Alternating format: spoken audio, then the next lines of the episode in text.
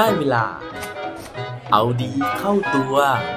ังไงถ้าเกิ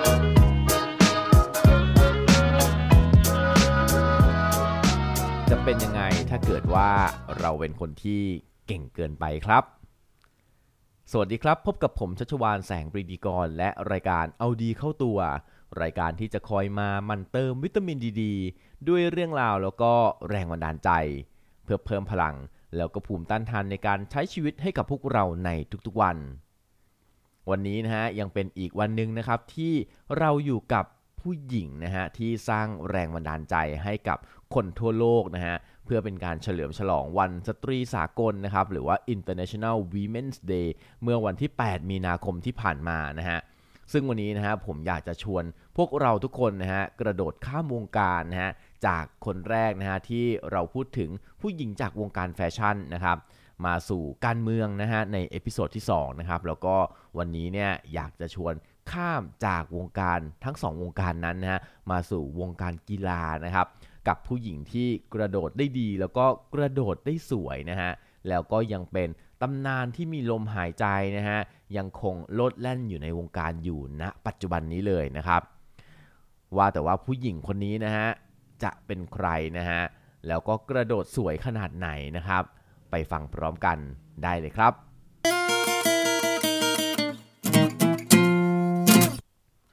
สำหรับใครนะฮะที่ติดตามกีฬาโอลิมปิก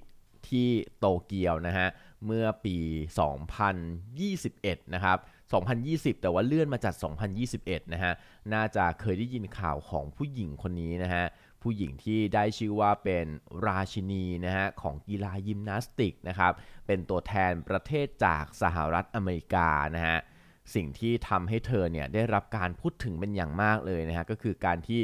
เธอตัดสินใจถอนตัวจากการแข่งขันกีฬายิมนาสติกทั้งทางที่เธอเนี่ยเป็นตัวเต็งนะฮะในการที่จะคว้าเหรียญรางวัล นะครับไม่ใช่แค่เหรียญเดียวนะฮะแต่ว่าเป็นถึงหกเหรียญด้วยกันนะครับเธอเนี่ยได้รับการคาดหวังนะฮะว่าจะเป็นเหมือน Michael Phelps นะฮะของวงการว่ายน้ำนะฮะหรือว่า Usain Bolt นะฮะที่เป็นเจ้าลมกรดนะฮะในกีฬากรีฑานะฮะเธอเนี่ยได้รับการคาดหวังว่าโอ้โหจะสามารถที่จะสร้างตำนานสร้างประวัติศาสตร์ได้ถึงระดับนั้นนะฮะเพราะว่าอาจจะเป็นผู้หญิงคนแรกนะฮะที่คว้าเหรียญทองเนี่ยหกเหรียญ นะฮะซึ่งก็คือทุกประเภทนะฮะจากการที่เธอลงแข่งขันในกีฬาโอลิมปิกไปได้แต่อะไรนะที่ทำให้เธอเนี่ยตัดสินใจถอนตัวนะฮะก่อนที่เราจะไปรับรู้เรื่องราวนั้นนะฮะไปรู้จักประวัติของเธอก่อนดีกว่านะฮะเธอเนี่ยเป็นเด็กสาวนะฮะที่เกิดที่รัฐโอไฮโอนะฮะแล้วก็เหมือนกับคนอื่นๆนะฮะที่สามารถที่จะไต่เต้าขึ้นมาจนประสบความสำเร็จได้นะฮะชีวิตของเธอเนี่ยต้องบอกว่าวัยเด็กเนี่ยเกิดขึ้นมาไม่ค่อยเพียบพร้อมเท่าไหร่นะครับเพราะว่าคุณแม่ของเธอเนี่ยติดสารเสพติดนะฮะเพราะฉะนั้นตอนที่เธอเกิดมาเนี่ยคุณแม่ไม่อยู่ในสภาพที่จะสามารถเลี้ยงดูเธออย่างดีได้นะฮะนั่นทำให้เธอต้องไปอยู่กับสถานรับเลี้ยงเด็กกำพร้าเหมือนเดิมนะฮะจริงๆอาจจะไม่ใช่สถานรับเลี้ยงเด็กกำพร้านะฮะแต่ว่าเป็นสถานอุปการะเด็กอย่างเงี้ยนะครับจนสุดท้ายนะฮะคุณตาคุณยายเธอเนี่ยมาเยี่ยมเธอบ่อยๆนะฮะแล้วก็รู้สึกสงสารนะครับก็เลยรับเธอเนี่ยเป็นลูกบุญธรรมในที่สุดนะครับแต่ว่ามีข้อดีนะฮะในการที่เธอเนี่ยไปอยู่สถานอุปการะเด็กแบบนี้นะครับเพราะว่ามีอยู่ครั้งหนึ่งนะฮะที่เธอได้เดินทางไปทัศนศึกษานะฮะไปยังแคมป์ฝึกยิมนาสติกนะฮะปรากฏนะฮะว่าพอไปถึงนะครับเด็กๆจากสถานเลี้ยงดูเด็กเนี่ยนะฮะก็ไปแล้วก็เหมือนไปดูนะฮะการฝึกซ้อมนะครับระหว่างนั้นเนี่ยเธอก็เลยลองทำท่าดูนะฮะลองทำท่าตามนักกีฬายิมนาสติกที่กำลังฝึกซ้อมอยู่นะฮะปรากฏว่าการทำท่าของเธอเนี่ยมันไปเข้าตาโค้ชนะครับโค้ชมาเห็นนะฮะว่าเฮ้ยเด็กคนนี้เนี่ยตัวอ่อนจังเลยนะฮะสามารถจัดวางท่าทางได้สวยจังเลยนะครับว่าแล้วก็เลยติดต่อนะฮะท้าทามขอให้เธอเนี่ยมาฝึกซ้อมด้วยนะครับแล้วก็เป็นนักกีฬาด้วยก็ถือว่าในเรื่องแย่ๆนะฮะมันยังมีเรื่องดีๆอยู่นะฮะ หลังจากนั้นนะเธอก็เลยฝึกซ้อมนะครับแล้วก็ปรากฏว่าตอนที่เธออายุแปดขวบเนี่ยก็เป็นครั้งแรกนะฮะที่เธอได้เข้าร่วมการแข่งขันนะครับจากเวทีนะฮะในระดับรุ่นจูเนียร์นะฮะแล้วก็สามารถที่จะคว้าแชมป์มาเป็นว่าเล่นได้เลยนะครับผลจากการที่เธอคว้าแชมป์ต่างๆได้มากมายนะฮะนั่นทำให้เธอเนี่ยสามารถติดทีมชาติสหรัฐชุดเยาวชนได้นะฮะก่อนที่เธอจะขยับตัวเองขึ้นไปลงแข่งในรุ่นซีเนียร์ในปีสองพันสิบสามนะครับหลังจากนั้นเนี่ยต้องเรียกว่าเธอได้แชมป์จนเบื่อเลยนะครับเพราะว่าหลังจากที่ขึ้นในระดับรุ่นซีเนียร์ไม่นานนะฮะเธอก็คว้าเหรียญทองประเภทบุคคลรวมอุปกรณ์ได้นะครับตั้งแต่การเข้าร่วมศึกชิงแชมป์โลกเป็นหนแรกในชีวิตกลายเป็นนักกีฬาแอฟริกันอเมริกาคนแรกเลยนะฮะที่ได้แชมป์จากประเภทนี้นะครับนอกจากประเภทบุคคลรวมอุปกรณ์แล้วเนี่ยเธอยังได้เหรียญทองในประเภท for exercise นะฮะแล้วก็เหรียญเงินจากม้ากระโดดรวมถึงเหรียญทองแดงจากคานทรงตัวในปีถัดมานะฮะเธอก็ยังกลับมาแข่งขันรายการนี้นะครับแล้วก็จากเดิมนะฮะที่ได้เหรียญเงินบ้างเหรียญทองบ้างเหรียญทองแดงบ้างนะฮะปีนี้เนี่ยเธอคว้าถึงสี่เหรียญทองนะครับโดยการป้องกันประเภทแชมป์อุปกรณ์รวมนะฮะแล้วก็เพิ่มคานทรงตัว floor exercise นะครับแล้วก็ได้รางวัลเหรียญทองประเภททีมด้วย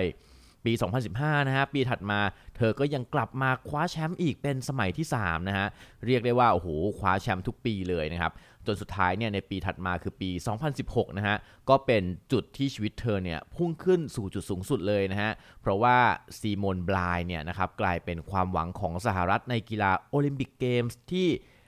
นคร Rio de Janeiro นะฮะในปีสองพันสิบหกนะครับแล้วก็ในปีนั้นเนี่ยเธอไม่ทำให้แฟนๆนะครับแล้วก็ประเทศผิดหวังเพราะว่าเธอแล้วก็เพื่อนร่วมทีมเนี่ยสามารถที่จะคว้ารางวัล น, นะฮะทำเหรียญทองประเภททีมไปครองได้สำเร็จนะครับ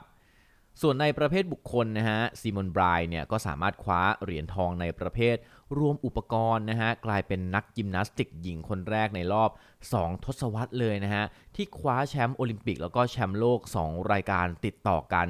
นอกจากนั้นเธอยังได้อีกสองเหรียญทองนะฮะจากม้ากระโดดแล้วก็ floor exercise กลายเป็นนักยิมนาสติกหญิงที่ได้เหรียญทองโอลิมปิกมากที่สุดในครั้งเดียวทั้งหมดนั้นนะฮะก็เลยเป็นที่มาที่ไปนะฮะของความคาดหวังของทั้งสหรัฐอเมริกานะฮะแล้วก็คนทั่วโลกเลยที่จับจ้องเธอในโอลิมปิกเมื่อปีสองพันยี่สิบนะฮะซึ่งจัดปีสองพันยี่สิบเอ็ดที่ผ่านมาที่ประเทศญี่ปุ่นนะฮะว่าเธอเนี่ยจะต้องกลายเป็นดาวนะฮะแล้วก็สร้างสถิติว่าเป็นคนแรกเลยที่สามารถคว้าเหรียญทองถึงหกรายการจากกีฬาโอลิมปิกแต่ว่า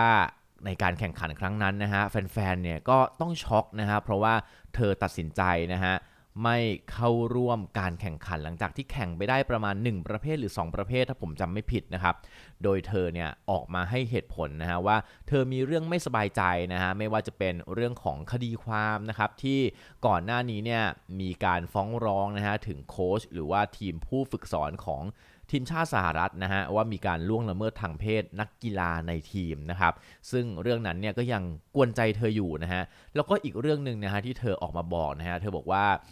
เธอรับไม่ไหวนะครับกับความคาดหวังของแฟนๆนะฮะนั่นก็เพราะว่า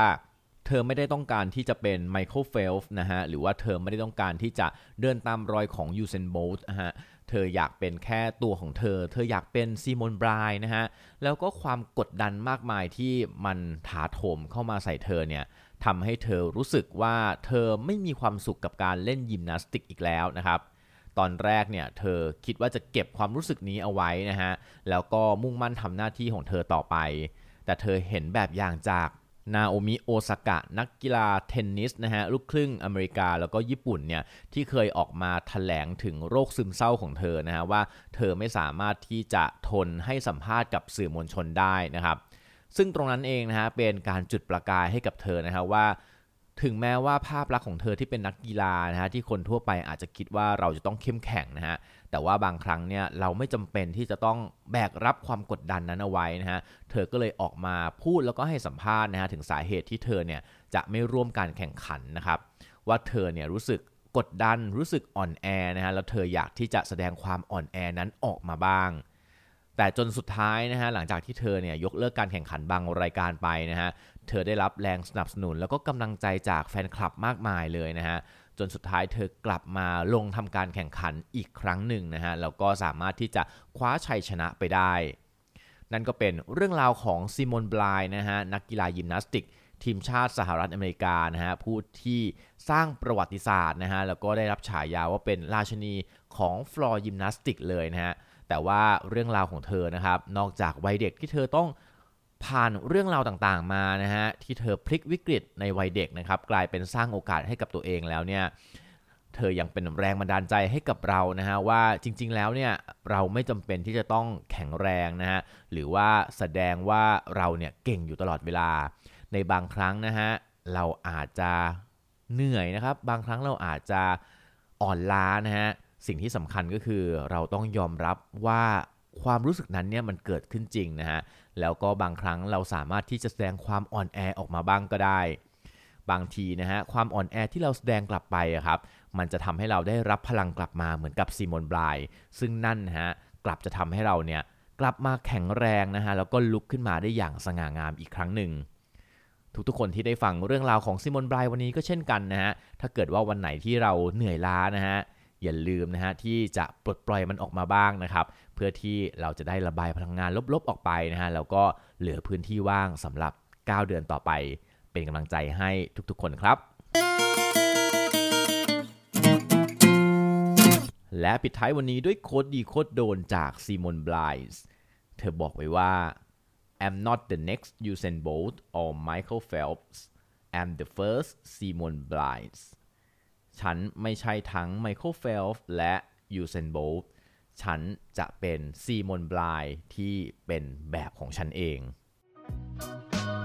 อย่าลืมกลับมาเอาดีเข้าตัวกันได้ทุกวันจันทร์พุธศุกร์พร้อมกด Subscribe ในทุกช่องทางที่คุณฟังรวมถึงกดไลค์กดแชร์โดยแบ่งปันเรื่องราวดีๆให้กับเพื่อนๆของคุณผ่านทุกช่องทางโซเชียลมีเดียสุดท้ายนี้ขอให้วันนี้เป็นวันดีๆของพวกเราทุกคนสวัสดีครับ